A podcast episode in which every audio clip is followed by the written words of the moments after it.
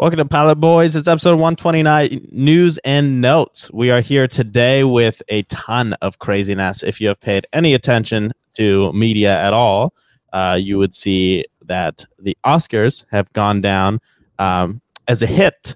And we will dive into that in a second, along with Deshaun Watson, Russia, uh, some news from Yale, and Final Four from this very, very mad March. Uh, so stay tuned, and we will be right back with the news and notes. Welcome to the Pilot Boys Podcast, where you'll get the real on all things sports, music, and pop culture.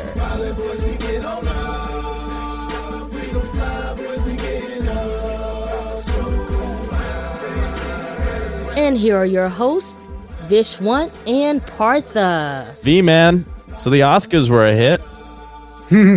At least, literally. Yeah. Literally, I honestly didn't even know they were happening until the slap heard around the world came across my timeline and I started getting text messages. I was like, it's been a while since anything has been so newsworthy. And it was pretty late at night for me. I go to sleep pretty early these days. I try to at least and I get these texts coming in at like 1037. Did you just see what happened? Turn on the TV and there it is, live and in living color. Um, very, very interesting story, very interesting dynamic.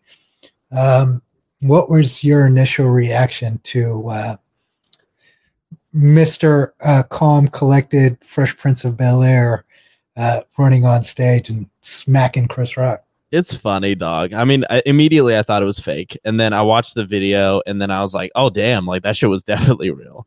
Yeah, it did, did not seem fake when I saw it for real and saw him screaming and cursing, especially on TV.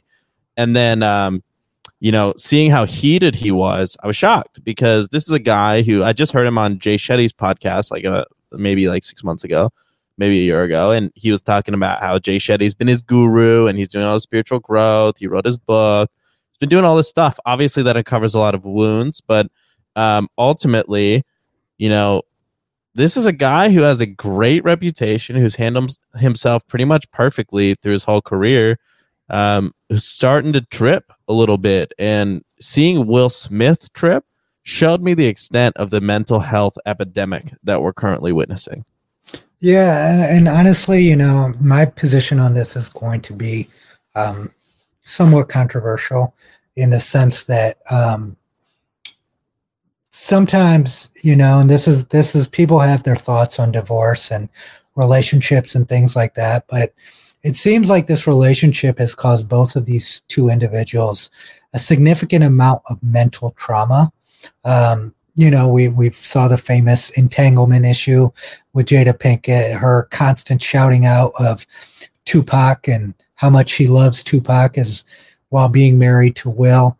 It seems like he's he's in this kind of like sunken place when it comes to that subject specifically. You saw it in his face when he did that Red Table interview.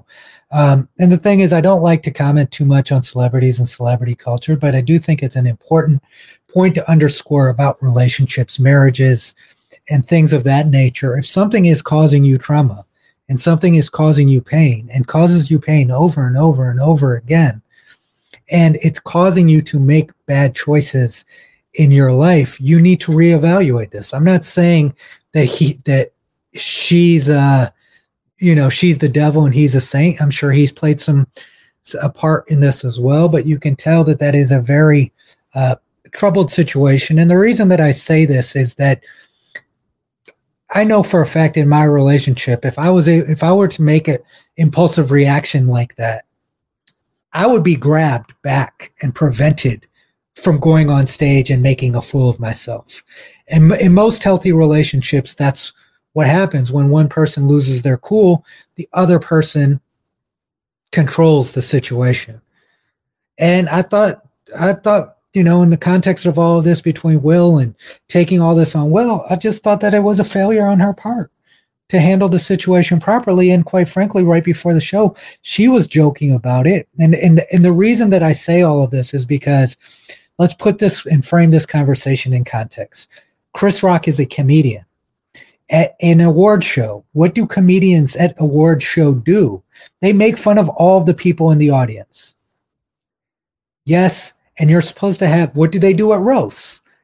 They do the same thing. This is a room that that that both Jada Pinkett and Will Smith have been in in numerous times, have ha- been the butt, brunt end of jokes, and they handled it much better. And I do sympathize with the fact of being somebody in the per- public eye like Will Smith and Jada Pinkett and just having all of this play out over the last couple of years and having a breaking point. We all have moments that we wish we can take back. So I don't think he should be judged in perpetuity or forever for this. But at the end of the day, what happened to Chris Rock in this scenario was extremely unfair, extremely un- embarrassing. And I don't feel like it was handled the way that it should have been handled. Five minutes later, he's collecting an award. Yeah. you know, to add to that, I think Chris Rock showed so much composure in that moment. His reaction, the way he maintained the energy of the room, I was blown away by his just general composure in that moment. I mean, to get just fucking slapped in the face in front of America and to show no reaction, to not swing back, to not do anything, you know, unbelievable restraint on his part. It was very, very impressive. Because the truth is, is, in every household, what you're taught is that if someone hits you, you have to fight back, right? Yeah. He and chose then, not to. He took the higher road, and you know he's he's the better man for it. A hundred percent. And this, you know, this sheds a, a larger light on our obsession as Americans with celebrities and and putting human beings who have flaws on pedestals um, that they may or may not belong on. Right? Will Smith has been an impactful. Why this thing is so troubling is because what he has presented and gained notoriety on since he's joined social media is, as you said, being kind of a positive beacon of light. Everybody's heard hundreds of rap songs where people are like, I want a relationship like Will and Jada. And it's clear that there are some cracks in both of those things, right? Yeah. Uh, that comes from the over glorification of perfection. Will Smith is not a perfect human being, just like nobody else is, but society has put him on this pedestal. In addition, he's been also ridiculed at the same time because him being such a positive person, almost being ridiculed, made fun of, being the brunt end of jokes, being called corny his whole life, that creates an internal pressure that I think manifested itself here. A hundred percent. And, you know, I think I, I agree with your take. I mean, this is clearly not a healthy relationship. These guys also opt to put their shit in public. That's yes. their choice. Will Smith was an actor. He chose to become a public figure on YouTube, on social yep. media over recent years. He was not that 10 years ago. And, you know, we didn't have these types of incidents, right? But to go out and create a TV show where you're airing your relationship drama. This is, you know, like it's rough. I mean, the dude probably feels hella emasculated by his wife going out there telling telling everyone that she's sleeping with other dudes. You know what I mean? All of this and, and, and, generating profit off of it. And that's why, you know, there's there's been a lot of conversation around them being Scientologists and stuff like this, and whether this is all some grand scheme of chaos theory that they're they're playing out to the world to consistently and constantly generate attention around themselves, right? Like they don't need the money. Why yeah. does she why you know they don't they don't need the attention? Why there's no, there's no reason for most of those things that they're choosing to do, right? Um I, they're wealthy enough, they're successful enough. They both have, you know, I, actually don't know too much about Jada, but I mean, Will's been successful enough it's, Jada's been a, Jada's made millions of dollars herself, so I mean, she's not quite on the level of Will Smith, obviously, yeah. but she's successful in her own right.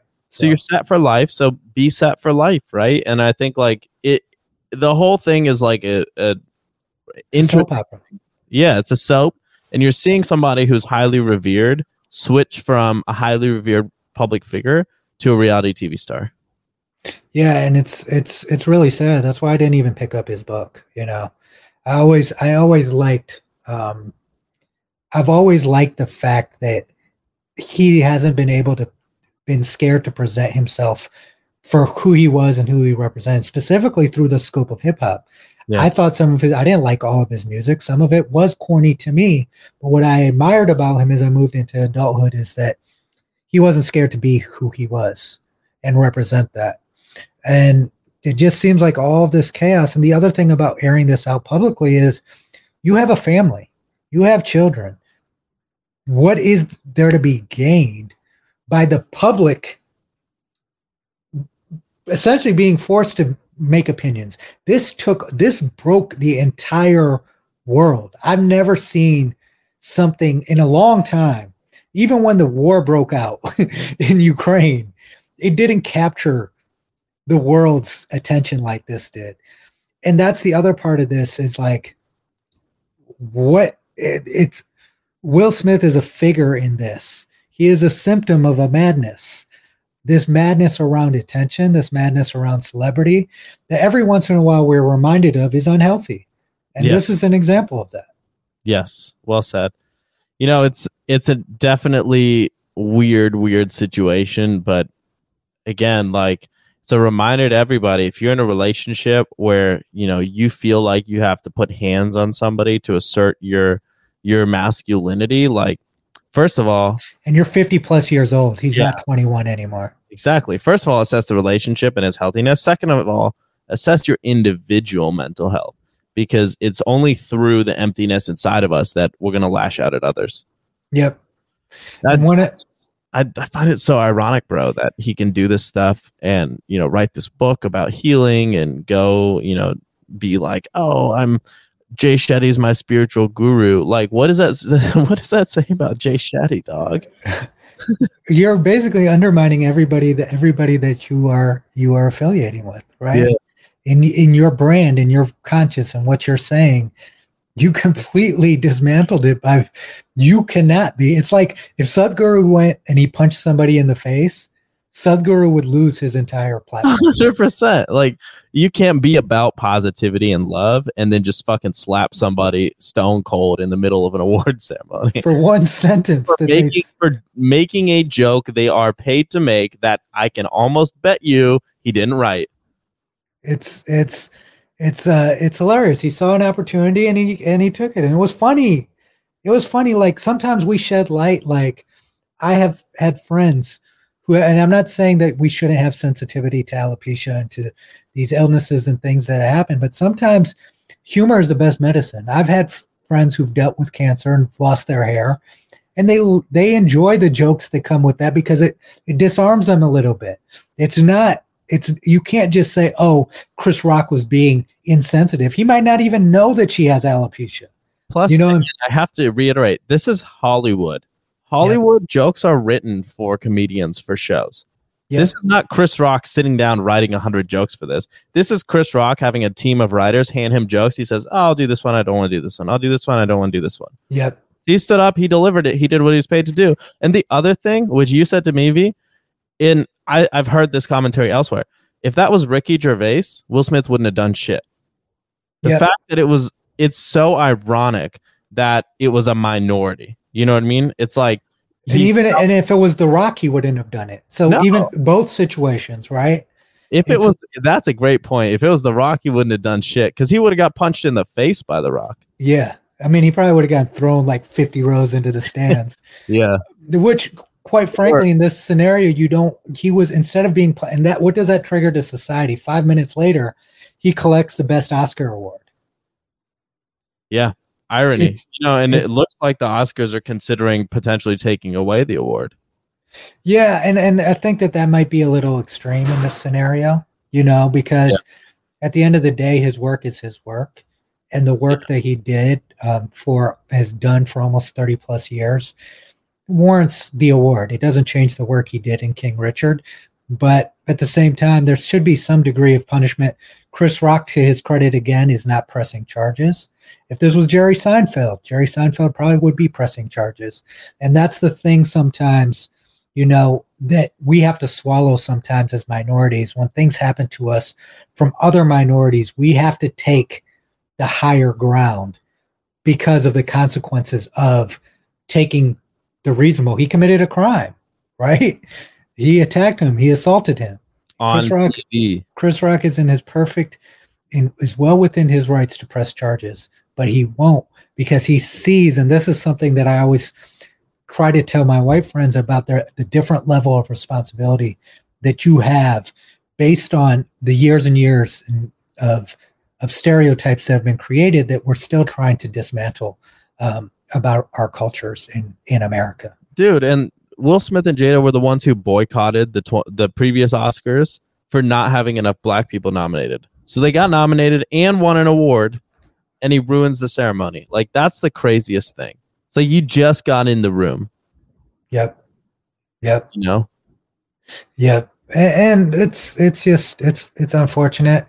Um, I mean, at the end of the day, you know, you can you can as as the world as people look at the situation in the world, we can look at the situation in the context of Will Smith, Chris Rock, and Jada Pinkett. But the reason that this is such a big story is there's so many underlying narratives and thoughts that we should have. If your main focus is on making fun of the situation and Will Smith, we've all made a couple jokes, but if that is your situation where you're like, at least I'm not like them, then you have some issues going on for yourself. Yeah. It's a moment to empathize, make a couple memes, and then move on. Yep. um, you know, talking about um, other folks who, uh, you know, are are being awarded by their industries while having very very disappointing personal, um, you know, conduct. Uh, let's go to Deshaun Watson, who has, you know, somehow caused me to lose my fandom for the Browns, or really the Browns have caused me to lose my fandom for the Browns by signing Deshaun Watson to a pretty unprecedented deal. Um, he did his interview uh, last week and essentially, you know, denied all all the allegations against him. And man, I mean, this is a fucked up situation, and it's it's fucked up that you know I I think we talked about it last week. Nobody had reached out to the prosecution in these cases about validating these claims from any NFL team. And yeah that's like that's what gets me here. It's like you're not even gonna you don't care.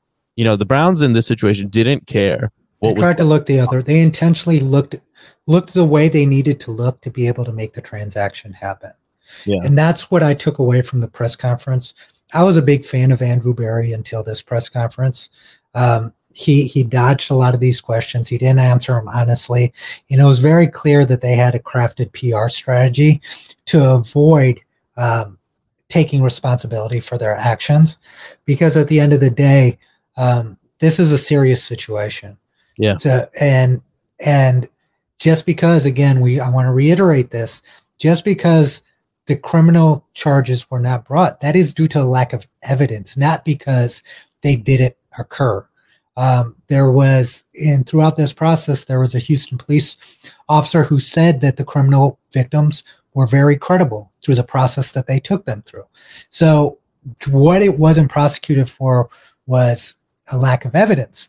And instead of Deshaun Watson taking any ownership or accountability, he basically dismissed it and said, you know, I didn't do any of these things. But in most of these cases, when you have 22 people and they're saying there's six more people saying that you did the same thing, the level of care that you have to take as a professional organization to make sure that those things are not true have to be at a high level. And the Browns, through this process, have exposed themselves as saying, we don't give a damn. We just want to win football games. And as a lifelong Browns fan, part of the reason that I was a Browns fan is that we were comfortable being the underdog. We were comfortable not doing some of the shady things other people did to get ahead, you know, and this puts a very, very sour black eye on the organization that I grew up loving, mainly because the actions speak to me that there is more truth here than there isn't. Because if it was completely untrue, and I've been in this scenario personally, go take a lie detector test, Deshaun Watson. Go do some things to show that you didn't do these things besides a half-ass sentence. And not only that, if he is a sexual predator of some sort, everything that's transpired only is going to encourage him to continue to behave the way that he is. So this is a scenario that is deeply upsetting, deeply troubling. And I'm glad that through these last playoffs I was able to to to become a Bengals fan. So as surprising as that sounds, um, uh, for the for the for the future here, I will be rooting for the Bengals. Yeah, same here, man. And it's like the we're we're in the era now where you got to vote with you know people who share your values. It's not about anything else other than how do you conduct yourself. And you know, if you conduct yourself well, if you conduct yourself honorably, if you treat other people well, and you show care and concern for humanity in general, then you know you're winning in my book. And and to add to your point, the other point is that going through this life is hard. People make mistakes. They make bad choices. They do things, but there's a difference between people who take accountability and versus people who never take accountability. And this seems to be a scenario in which no accountability is being taken um, at all. Yes, hundred percent. Um, moving forward, uh, Ukraine Russia is an interesting situation. Russia is changing some things around. It seems like they may be getting close to pulling out of Ukraine, which would be a great thing for the world. I think you know I speak on behalf of everyone when we say violence, especially physical violence, should be outdated as a form of making a political statement. Yes, Yes, they could have gotten to this like what they want Ukraine to agree to, which is essentially it's okay for you guys to join the European Union, but we don't want you joining NATO. That could have been done diplomatically. There's this was, lot of ways they could have done that. this was just a 70 year old uh, power hungry KGB head wanting to use all of his toys. Yeah. Uh, he got bored. He got bored after so many years of not doing shit. Yeah, and he wanted to have fun because it's pretty much known that they're the reason that every all the superpowers have built up the arsenals that they have is to not have to use them. Right? Yes. There is no need for ground wars anymore when you have drones. No. This was a show of force, a show of power. He sacrificed life, the lives of thousands of Russian soldiers thousands of Ukrainians, innocent children, innocent victims, to get a point across that could have been done diplomatically.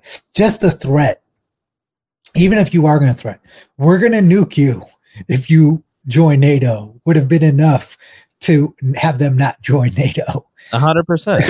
A hundred percent. And, you know, I think it, it just shows that the societal response was, in, in my opinion, very appropriate here because it just shows that as a society, we all agree this is not how we should be doing things anymore. We're over it. Time for the next phase of you know how we how we deal with shit. We have to talk it out. Yes, yes, um, and, and you know, hopefully on the other side of this thing is we've had a rough few years um, with with this pandemic, the impact that it's had throughout the world. Hopefully, this was like the last cherry on top of this disastrous few years that we've had, and we can move forward in, in love and light. Absolutely. Um, let's talk about the final four, which you know doesn't really seem to be much of a surprise with the teams that were selected. Uh, did you have any surprises here, V? No, I did not. Um, I actually have North Carolina going to the final four of my bracket because I saw the turnaround they had in the late season, early season. It's so funny that story specifically it looked like it might be the worst North Carolina team I've ever seen. Early in the season, they were losing every game. I was like, they're not even in the top 25. When's the last time North Carolina hasn't been in the top 25? But that's often what happens in, in this culture of basketball, where these blue blood programs pretty much have to rebuild every single year. They adapt through the season. Same thing with Duke. Duke and Kansas. A lot of young players that learn to play together throughout the season. There should be no surprise that two teams with multiple NBA first round draft picks are in the final four.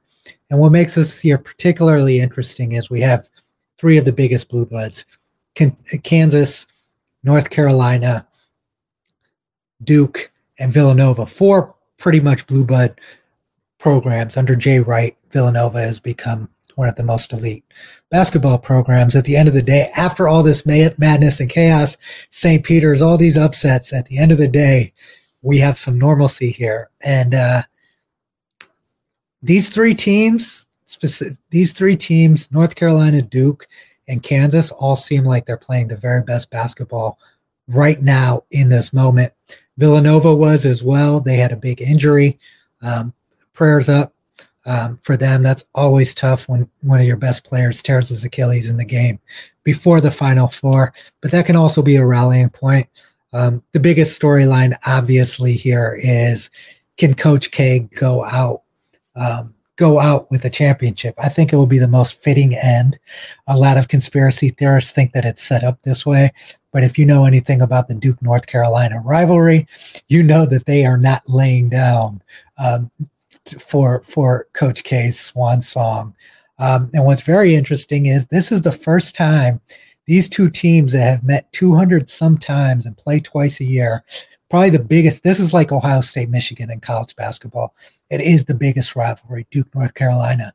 They've never met in March Madness. Isn't that crazy?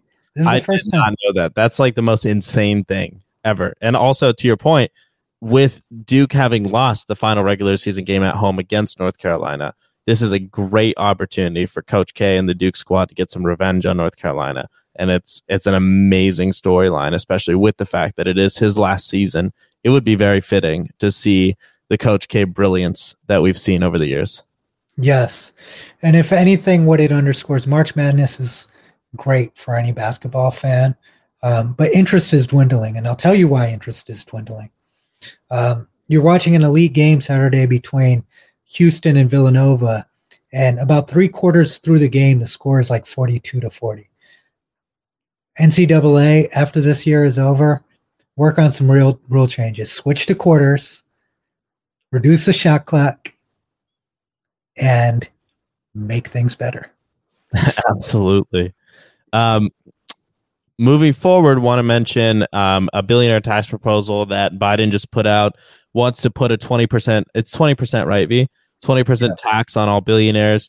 You know, this, these are the kind of situations that I think are really, really interesting. Obviously, you know really really wealthy people should pay more taxes than they do there's a lot of loopholes in our system uh, but you know at the end of the day where the fuck is that money going we have no idea and is it where we want it to go usually not so this is kind of a catch 22 because i think it is fair that everybody has to contribute because i think the working class is just getting the lifeblood sucked out of them financially and the wealthy are getting significantly wealthier rapidly especially today but a tax doesn't necessarily mean to me that the wealthy are going to stop getting wealthier any faster. It just means it's going to look different. To be quite frank, I'd rather have societal money distributed by billionaires in America than the US government. Yeah, I mean, I feel the same it's, way. It's it's very unfortunate. And then, you know, I feel like these things nobody ever wants to give proper context, and this is my issue with political positions and situations, is that you you should measure these things and evaluate these things fairly, right? Because billionaires who employ hundreds of thousands of people are creating hundreds and thousands of taxpayers, right? And so sometimes we get lost in this idea of, oh, they're not paying any tax. Well, the system part of the reason that they have these tax loopholes is because we have a system that is supposed to incentivize people to employ people and create jobs and create rules for people in society to be able to make a living and live. Now, I will say there is a lot of greed and there are holes in the system. There are holes in the tax code. But the issue that I have with government specifically, trying to wield this idea that we know what's best when you look throughout the history, the young history of the American system, you look at our, our deficit, you look at how irresponsible we are with money and not being able, there's more than enough money being generated for every person in America to have reliable health care and ba- the, their basic needs met. The reason that those needs aren't met are bi- built most significantly through bad government execution of the systems that we've created. The, the idea of capitalism and the, the metrics of capitalism and the culture of capitalism also plays into this as well.